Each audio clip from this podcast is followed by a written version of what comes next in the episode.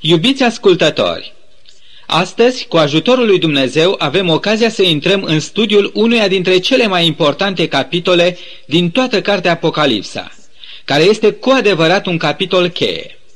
Acesta este capitolul 12 cu care se începe cea de-a doua parte a acestei cărți profetice. Dacă ați avut ocazia să urmăriți cu atenție emisiunea trecută, din scurta prezentare pe care am făcut-o acestui capitol, ați putut reține scopul expres, pentru care capitolul 12 a fost scris.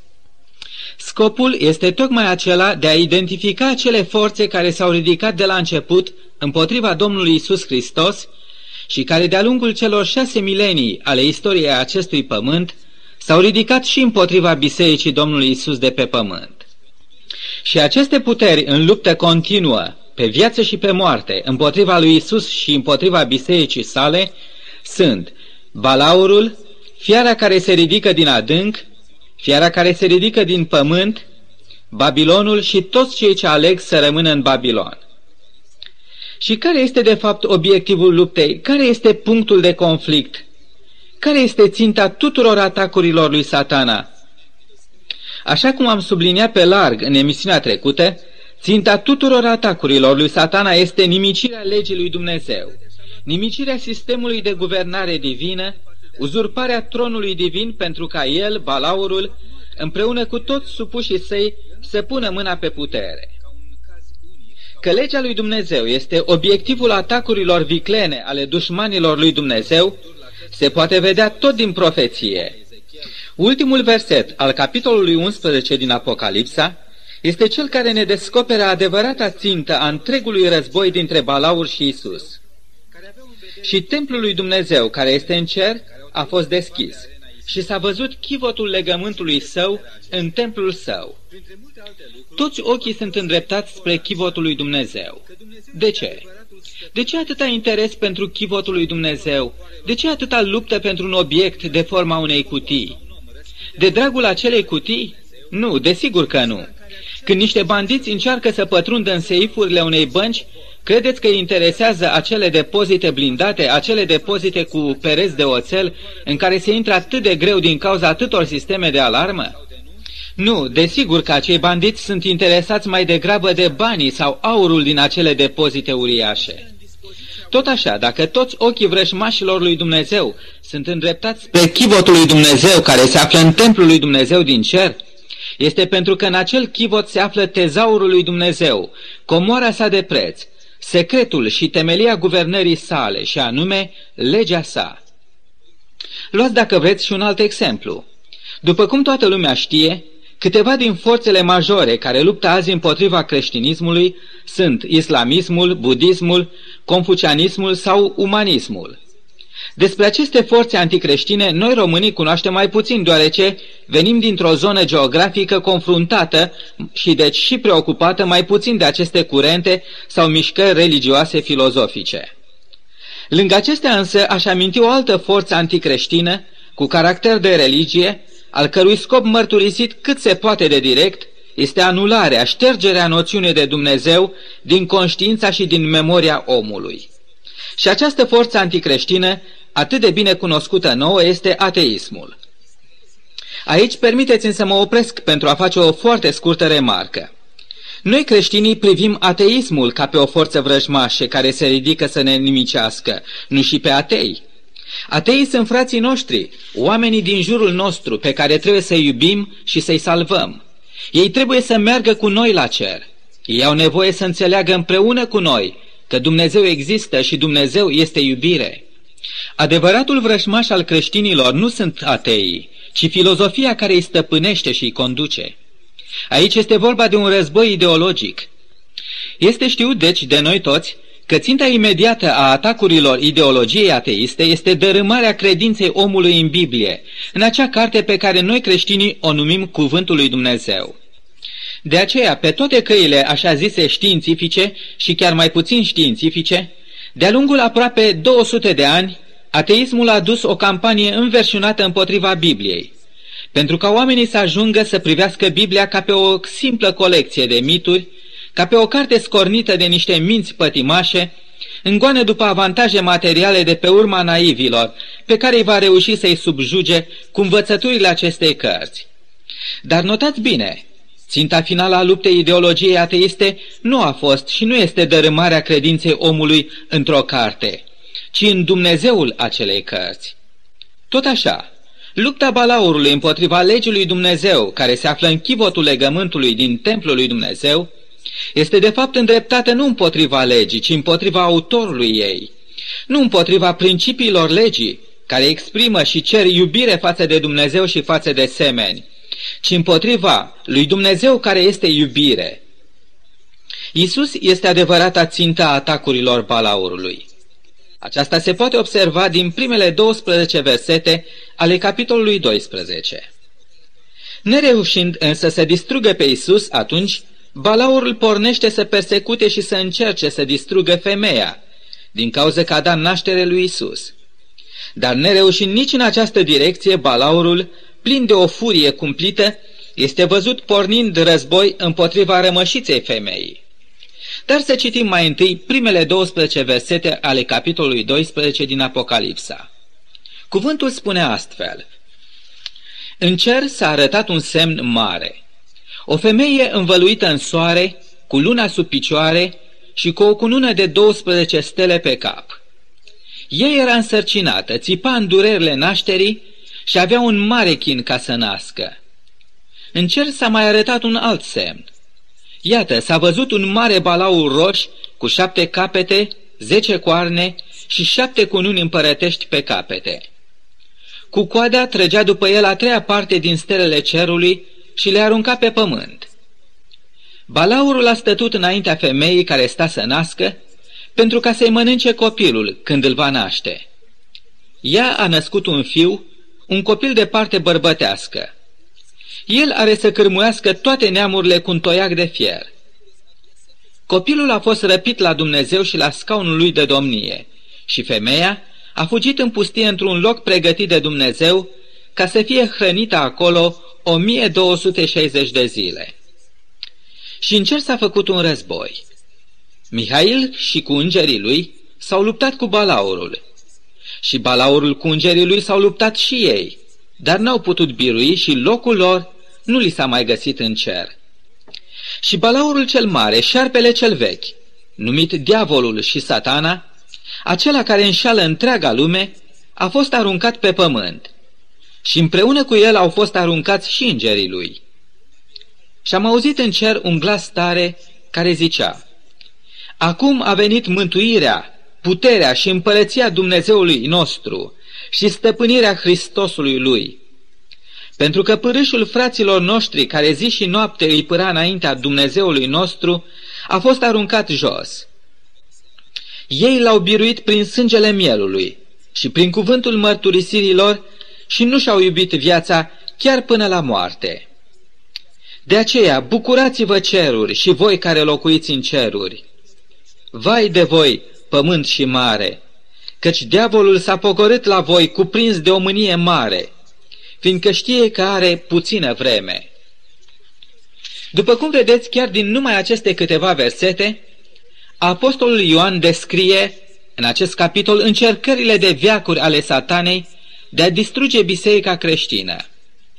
Folosindu-se de cer ca de o scenă, profetul face să apară în fața ochilor noștri, unul câte unul, personajele simbolice din această mare dramă a Universului, oferind fiecărui personaj timp și loc pentru ca să joace rolul.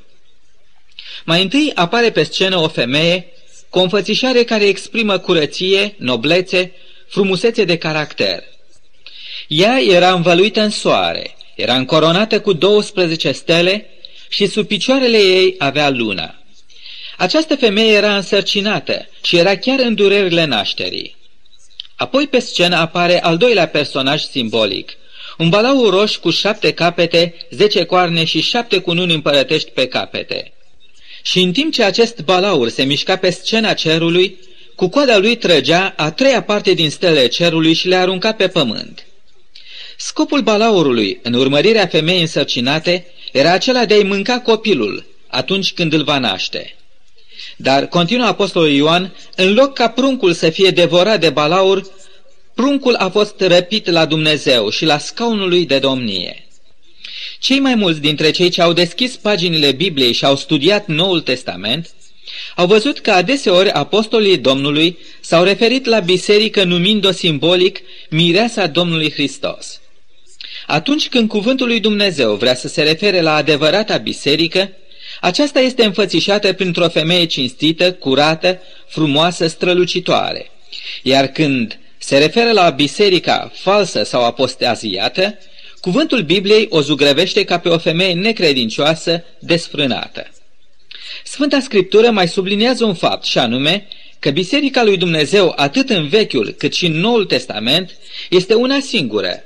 Ea este poporul ales al lui Dumnezeu, cortul său, via sa, o singură familie, iar Abraham fiind părintele celor credincioși, atât al celor tăiați cât și al celor netăiați împrejur. Biblia ne vorbește despre un singur măslin, în care și noi am fost altoizi. Tot așa, ea ne vorbește despre o seminție aleasă, un neam sfânt, o preoție împărătească, adevărata moștenire a lui Dumnezeu de pe pământ, mireasa lui de pe pământ. Pe pământ, în mijlocul lumii, biserica sa poate să pară lipsită de importanță, lipsită de atracție deosebită și vrednică doar de a fi batjocorită și tratată rău. Dar privită cu ochii lui Dumnezeu, această biserică este a tot strălucitoare și tot ceea ce cerul are este dat pentru a spori strălucirea acestei femei, soarele, luna și stelele. În această privință, mai toți comentatorii profețiilor Apocalipsei sunt de acord că soarele de aici reprezintă strălucirea slavei Evangheliei. Luna, ca un corp ceresc care își primește strălucirea de la soare, a reprezenta lumina Vechiului Testament, în timp ce cele 12 stele sunt cei 12 apostoli ai Domnului Isus. În aceste scene simbolice, copilul femeii care a fost răpit în cer la tronul lui Dumnezeu nu este altcineva decât Domnul Hristos. Mereu și mereu, scriitorii Noului Testament vorbesc în scrierile lor inspirate despre un Isus Hristos înviat și înălțat la cer, șezând la dreapta măririi în locul preasfânt, pe același scaun de domnie cu Dumnezeu Tatăl. Acest copil a fost destinat prin profeție să cărmuiască neamurile cu un toiac de fier, rol pe care scriitorii Bibliei l-au rezervat numai lui Mesia, fiul celui preanalt. În capitolul 19, cu versetul 11 la 16, Isus este identificat cu împăratul împăraților și domnul domnilor și cuvântul lui Dumnezeu. Când același apostol Ioan scrie Evanghelia sa, el numește pe Domnul Isus Hristos cu același nume, cuvântul lui Dumnezeu. Femeia, în așteptarea nașterii copilului, femeia aceasta în chinurile nașterii reprezintă Biserica Vechiului Testament, care stă în așteptarea sosirii lui Mesia, cel făgăduit. Potrivit cu explicația pe care apostolul Ioan o dă în versetul 9, balaurul este un simbol al diavolului, al lui satana, înșelătorul întregei lumi, pârâșul și prigonitorul poporului lui Dumnezeu. Protivnicul vostru, diavolul, dă târcoale ca un leu care răcnește și caută pe cine să înghită, spune apostolul Petru. Încercarea balaurului de a devora copilul de parte bărbătească, pe care femeia îl născuse, reprezintă eforturile nereușite ale satanei de a distruge pe Mesia încă de la nașterea sa și pe tot parcursul slujirii sale printre oameni și mai ales atunci când Isus a trebuit să urce pe crucea de pe Golgota. Faptul că balaurul n-a căutat să atace și să distrugă femeia, în primul rând, ci a așteptat nașterea copilului ei, aceasta înseamnă că balaurul deja avea cunoștință cine era acel copil și deja îl ura. Versetele citite, de la versetul 6 la versetul 9, arată că Balaurul și Isus erau cunoștințe vechi. În cer s-a făcut un război. Mihail și îngerii lui s-au luptat cu Balaurul și Balaurul cu îngerii lui s-au luptat și ei. După cum ne spune Sfânta Scriptură în altă parte, la cartea profetului Daniel, Mihail este căpetenia oștirii Domnului. Și acesta nu este nimeni altul decât Isus, Fiul lui Dumnezeu. Acel război pierdut undeva în trecutul îndepărtat, mai înainte de începerea istoriei pământului nostru, A început atunci când Lucifer, privind la Dumnezeu, la strălucirea și măreția slavei sale, la onorurile și adorația tuturor oștilor cerești, lăsându-se cuprins de un spirit de invidie, de gelozie și de îngânfare, și-a zis, Iată ce voi face, mă voi sui în cer, voi ridica scaunul de domnie mai pe sus de stelele lui Dumnezeu, mă voi sui pe vârful norilor, voi fi ca cel prea înalt. Dorința lui satana era să uzurpe autoritatea lui Dumnezeu din univers, să submineze credincioșia ființelor inteligente care populau universul lui Dumnezeu, să le atragă de partea lui și în cele din urmă să se așeze el pe tronul creatorului său. Când Lucifer a ridicat steagul de luptă și a stârnit război în cer, el chiar și-a închipuit că avea să biruiască. Acest război era evident un război de natură ideologică, un război în care el avea să folosească minciuna și critica. Dar sfârșitul acelui război din cer a fost că satana a fost demascat ca mincinos, a fost înfrânt și a fost aruncat afară din cer și împreună cu el au fost aruncați și îngerii care s-au asociat cu el la revoltă. În virtutea puterii sale infinite, Fiul lui Dumnezeu ar fi putut să-l strivească, să-l spulbere pe satana într-o clipită, curățind astfel cerul de orice răzvrătire. Dar nu a făcut-o. În nemărginita sa înțelepciune și răbdare, Fiul lui Dumnezeu și-a dat seama că vrând nevrând, era posibil ca în mintea vreunuia din îngerii care nu s-au alăturat lui satana, ar fi putut rămâne totuși o concluzie nefavorabilă și nedreaptă față de Dumnezeu. Că Dumnezeu ar fi un tiran care își folosește puterea sa ca să oblige pe creaturile sale să-l slujească de frică. Sau dacă nu, singura șansă care le-ar mai rămâne ar fi moartea, cum de fapt s-a întâmplat și cu Lucifer. Decât să se creadă așa ceva și decât să fie onorat și slujit din motive de teamă și de constrângere, Dumnezeu a oferit lui satana timp și posibilitate să-și demonstreze în fața întregului univers atât capacitatea sa morală, cât și sistemul său de guvernare, dacă ar fi fost ca el să ajungă vreodată la cârma universului. Rămăsese ca satana să-și găsească acum aliați și în afara cerului. Și din nefericire, acela care a cedat înșelăciunilor și criticilor satanei a fost omul. Prin alegerea sa neînțeleaptă, omul a abdicat de la poziția sa de stăpân al acestui pământ, făcând ca satana să devină ceea ce însuși Isus avea să recunoască atunci când a venit printre noi oamenii.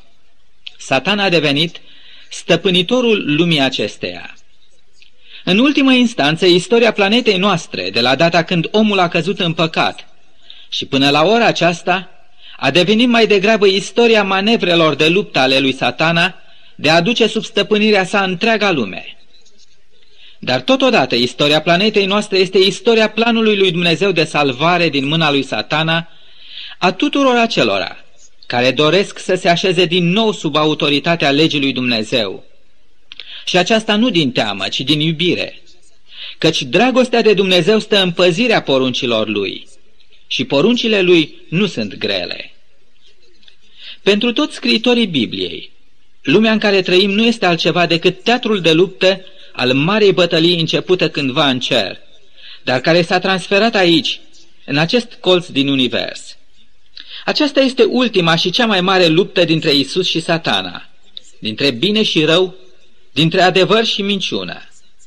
Și în această luptă, ca și în lupta începută sus în cer, succesul stă de partea lui Isus. Curând această luptă se va sfârși. Cu fiecare zi ce trece, ea se apropie de deznodământul ei sigur și definitiv. Balaurul, evident, a trebuit să recunoască faptul că pruncul ce trebuia să se nască nu era un prunc de rând, ci chiar acela care l-a înfrânt în lupta care s-a dus cândva în cer. Și atunci când în Eden Satan a auzit că sămânța femeii va zdrobi capul șarpelui, el a înțeles foarte bine cu cine va avea de luptat în curând, chiar pe teritoriul său. De aceea și ura satanei contra femeii și contra seminței ei avea să se dovedească atât de înverșunată. Dar la crucea de pe Golgota, Hristos a câștigat biruința decisivă asupra lui satana. Acolo a zdrobit Iisus capul șarpelui. Privind înainte la acel moment decisiv al luptei, Mântuitorul nostru avea să spună, Acum stăpânitorul lumii acesteia va fi aruncat afară. Satana înfrânt pe propriul său teren, aruncat afară din bârlogul său. Iubirea lui Dumnezeu a câștigat în confruntarea cu ura, mândria și vicleniile lui satana. Crucea de pe Golgota a dat pe față înaintea întregului univers adevăratul caracter al guvernării lui satana și al luptei sale contra autorității divine. Crucea de pe Golgota a demonstrat omenirii întregi cine ne este adevăratul nostru prieten și adevăratul nostru vrăjmaș. Ea ne spune în modul cel mai direct că acela care s-a încumetat să ia viața Fiului lui Dumnezeu nu se va da la o parte să ne strivească și pe noi. Așa ar trebui să fie, dacă noi nu am avea în Isus un prieten sincer și un salvator puternic. Cuvântul profeției ne spune despre urmașii Domnului Isus de pe pământ că ei l-au biruit pe satana, însă prin sângele mielului și prin cuvântul mărturisirii lor. Și în continuare același verset ne mai spune despre urmașii Domnului Isus că nu și-au iubit viața chiar până la capăt. Dacă Isus nu și-a iubit viața, ci a dat-o pentru salvarea noastră, atunci și cei salvați de Isus vor fi în stare să-și dea viața pentru Isus, mânați de o iubire asemănătoare cu aceea Domnului lor. Mulți creștini bănuiesc și chiar gândesc că vor veni curând niște vremuri foarte grele, denumite în profeție necazul cel mare, când ei vor trebui să-și dea viața în mod real pentru Isus, pentru credința lor în Isus. Mulți cred că aceea va fi ultima și cea mai serioasă probă a dragostei și atașamentului lor față de prietenul și Domnul lor. Însă Isus nu ne concentrează atenția neapărat spre acele timpuri, făcând din ele un fel de probă categorică. Adevărata probă ne stă nu în viitor, ci chiar în prezent. Și a fost prezentată de Isus în următoarele cuvinte. Dacă mă iubiți, veți păzi poruncile mele. Nu martirajul de mâine, ci ascultarea de azi față de poruncile sale este dovada supremă a iubirii noastre față de Isus. Nu uitați, iubiți ascultători, că undeva în trecutul îndepărtat, un război s-a declanșat în cer și acel război viza legea lui Dumnezeu, autoritatea, guvernarea și dreptatea cerințelor divine. El s-a transferat pe pământ, având același obiectiv. Acest război a demonstrat prin crucea de pe Golgota cât de nezdruncinată și cât de dreaptă rămâne legea divină, încât însuși Iisus trebuia să moară pentru a apăra cauza suveranității guvernării divine, cauza dreptății și a dragostei. Iisus, biruitorul de pe Golgota, ne întreabă azi pe fiecare, Mă iubești tu cu adevărat? Atunci ești tu dispus să aperi cauza pentru care am luptat, nu murind ca mine, ci doar ascultând de poruncile mele? Vrei tu de bunăvoie, prin ascultarea ta de aceste porunci, să te așezi sub guvernarea mea? Vrei tu să arăți cu adevărat lui satana de partea cui te așezi, pe cine iubești și pe cine ești hotărât să slujești? Iubiți ascultători, aveți oare vreun răspuns la aceste întrebări ale Domnului Isus? Fie ca răspunsul nostru al tuturor, în orice clipă a vieții, să fie dat de acele cuvinte ale psalmului 119 cu versetul 166, care spun astfel, Eu nădăjduiesc în mântuirea Ta, Doamne, și împlinesc poruncile Tale. Amin.